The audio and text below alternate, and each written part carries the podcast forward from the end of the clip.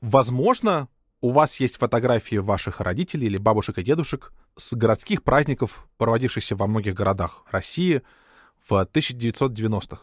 Это были такие мероприятия, на которых люди слушали концерты, покупали еду и питье, всячески веселились, и в том числе покупали сувениры.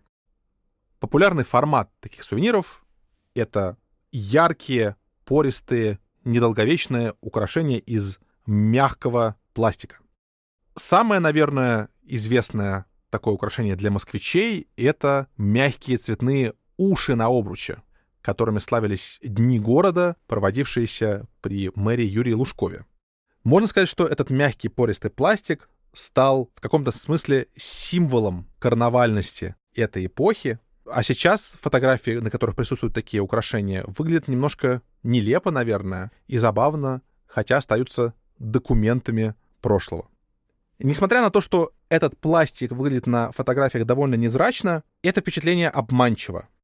Этот пластик можно использовать для самых разных игрушек. Он очень многофункционален. Более того, это один из самых многофункциональных материалов для производства игрушек в принципе. Посмотрите сами. Игрушки-сквиши, которые можно сжимать в руках очень сильно, но форма которых всегда потом восстанавливается. Яркие и жесткие колеса для детских скейтбордов, позволяющие ехать даже по разбитому асфальту. Некоторые мягкие мячи, огромные кубики, наполнители для сухих бассейнов. Ну и, конечно, огромные батутные ямы, в которые надо приземляться после прыжков в батутных центрах. Все эти очень разные игровые и игрушечные вещи сделаны из близкородственных материалов. То, как мы получаем эти вещества, влияет на их свойства, ну и, конечно же, на них влияет и обработка материалов. Сегодня мы поговорим о батутных ямах и о том, как они стали последним прибежищем когда-то звездного, а теперь часто ругаемого материала.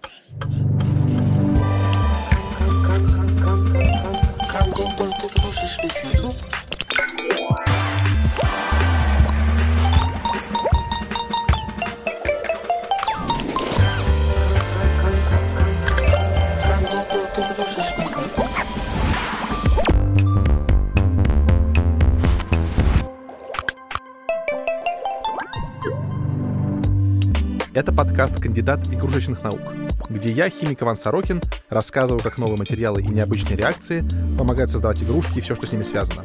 От спиннеров и лего до глиттера и симпл-тимпла. Сегодня мы поговорим о батутных ямах.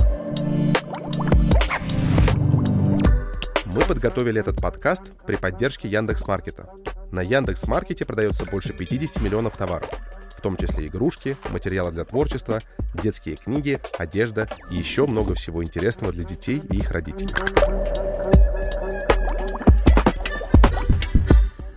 На первый взгляд батутную яму сложно назвать игрушкой. Это то ли спортивный снаряд, то ли приспособление для обеспечения безопасности. Однако, помимо того, что попадание в батутную яму после прыжков само по себе приятно, эти ямы напрямую происходят из отдельного жанра развлечений для компании. Что-то, что находится где-то между игрушками, играми и аттракционами для детских площадок. Большие надувные замки, бассейны с мячиками.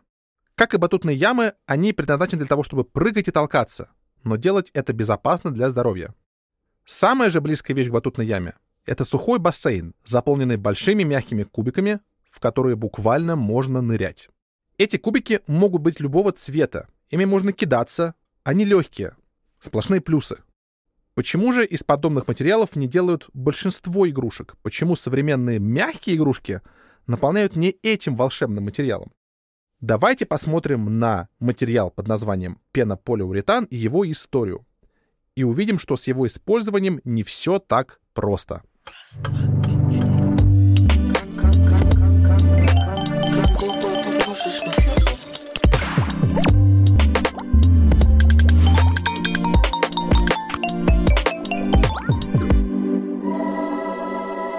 Пенополиуретан, как можно догадаться по его названию, это вспененный полиуретан. Такая пластмасса. Вроде бы со словом «пена» мы встречаемся регулярно. Но что она означает в физике и химии? Представьте, что у вас есть две жидкости. Скажем, водопроводная вода и подсолнечное масло. Если вы попробуете их смешать, однородной жидкости или раствора не получится. В зависимости от того, чего в вашей смеси больше, вы получите либо взвесь масла в воде, либо наоборот. Если перемешивать жидкости очень усердно, можно перестать видеть отдельные капли. Это не значит, что вода и масло перемешались до однородности. Это значит, что ваше зрение уже не позволяет вам видеть размер этих отдельных капель, настолько они малы. Такая получившаяся смесь называется дисперсией. Дисперсии — это, например, майонез, шоколад, молоко и все молочные продукты. Вообще дисперсии в кулинарной химии, химии еды встречаются очень и очень часто. Пена — это тоже дисперсия, только смешиваются в этом случае не две жидкости, плохо растворимые друг в друге, а жидкость и газ. Так, что малейшие пузырьки газа распределены по всей жидкости. Пенополиуретан — синтетический материал. Значит, его получают в лаборатории или на заводе. При получении этого материала можно провести химическую реакцию так, что выделится много газа. И этот газ также увеличит объем всего образца, как пена в молочном коктейле, когда вы в него дуете, например. Весь полиуретан вздуется, иначе говоря, сделается пористым. Это и есть вспенивание. При этом никто не останавливает вас от использования полиуретана как обычной жесткой пластмассы. Но у его вспененного собрата появляется столько новых свойств. К сожалению, в случае игрушек эти новые свойства могут становиться большими недостатками. Но понятно это стало не сразу. И обращаться здесь нужно к истории открытия и использования пластика. Пенополиуретан — первый массово производимый вспененный материал. Придумала группа немецкого химика Отто Байера в тысяча девятьсот тридцать седьмом году. В последующие двадцать пять тридцать лет абсолютно все ведущие химические компании мира искали и часто находили способ по-разному улучшить свойства материала. В СССР материал ввозила норвежская компания Поролон. Отсюда устойчивое название пенополиуретана в русском языке. Поролон и пенополиуретан часто синонимы, но далеко не всегда. Сверхлегкий материал, иногда кажущийся вообще невесомым, научились использовать для матрасов, подкладок в обуви, губок для мытья посуды и так далее. Для всего этого он используется и сейчас. Например, матрасы с эффектом памяти, приспосабливающиеся под ваше тело, это тоже пенополиуретан, правда, далеко не такой легкий, как привычный поролон. В свою очередь, другие родственные, не вспененные полиуретаны могли использоваться, например, для производства корпусов настоящих взрослых автомобилей или для колес детских машинок и скейтбордов. Итак, примерно в тысяча девятьсот пятидесятые шестидесятые годы казалось, что химики нашли идеальную замену для наполнителей мягких игрушек. Со старыми наполнителями, вроде ваты, были свои проблемы. Это и горючесть, и зачастую цена.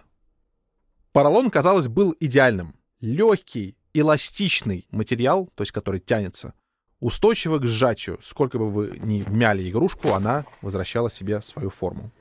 К сожалению, со временем потребители начали замечать, что поролон весьма неустойчив к действию солнечного света, влаги и грибка. От солнечного света он желтеет. Вода буквально может его разлагать, так что он расползается. Ну и грибок может селиться в поролоне, буквально там может поселиться плесень, от чего материал начнет крошиться. Нельзя сказать, что это делало поролон прямо-таки опасным для здоровья, но очков популярности точно не добавляло.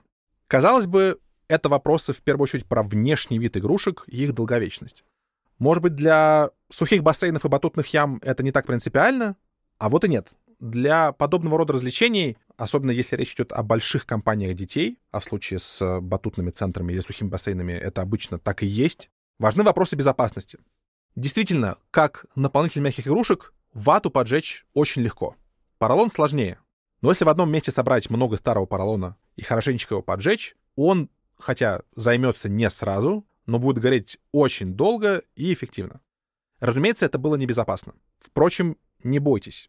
Нынешний пенополиуретан совсем не похож по своей горючести на поролон. Несмотря на славу небезопасного материала, которая есть у поролона сейчас, современный пенополиуретан горит совершенно иначе. Химические инженеры научились производить такие пропитки и добавки, которые делают его устойчивым к возгораниям. Хотя пенополиуретановые матрасы и губки для мытья посуды — это все еще гораздо более важное применение материала, чем игры и игрушки. Но устойчивое мнение, что поролон не только не очень красив на вид, но и вредит детям, постепенно сходит на нет. И выясняется, что те, кто раньше не хотел давать своему ребенку подержать даже сквиши, сейчас, возможно, готовы на купание в батутной яме. С другой стороны, каким бы ни было ваше личное отношение к поролону как к материалу и к игрушкам и играм, которыми из него сделаны, без поролоновых ушей и других смешных и немножко нелепых украшений сложно представить наше общее прошлое. Мы, конечно, не будем пытаться его вернуть, но попробуем сделать пену сами и понять, как она устроена.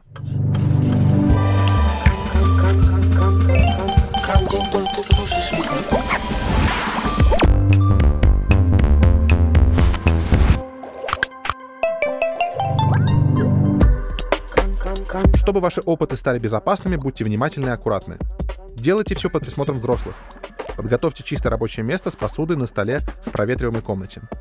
Наденьте рабочую одежду, например, халат, и резиновые перчатки. Не подносите реагенты близко к лицу. Держите рядом бумажные полотенца и не забудьте убрать за собой.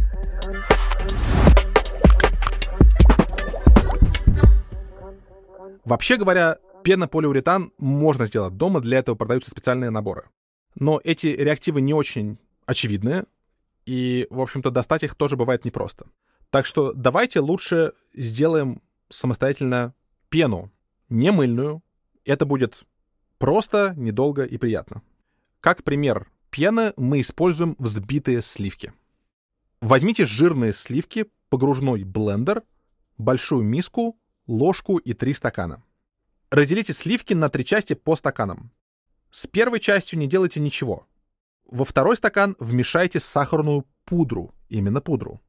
А к третьей добавьте один-два яичных желтка. Содержащееся в них вещество лецитин должно сделать пену более устойчивой. Интенсивно взбивайте сливки блендером в течение одной-полутора минут или до увеличения объема и образования пены. Переложите взбитые сливки обратно в стакан. Повторите процедуру с двумя другими порциями. Проверьте, где пена опадает быстрее. Как вы думаете, почему так вышло? Какую роль здесь играют сахарная пудра и желтки? За счет какого газа увеличился объем пены при взбивании? Все эти вопросы важны не только для пищевых пен, но и для производства вспененных материалов. Удачи! Спасибо всем, кто нас слушал. Следующий эпизод выйдет через неделю. Пожалуйста, ставьте нам оценки, оставляйте комментарии в разных приложениях, рассказывайте о нас друзьям и знакомым. Мы подготовили этот подкаст при поддержке Яндекс.Маркета. Яндекс.Маркет — это маркетплейс, место, где продается огромное количество товаров, от холодильников до книг и фломастеров, в том числе множество всего для детей и их родителей.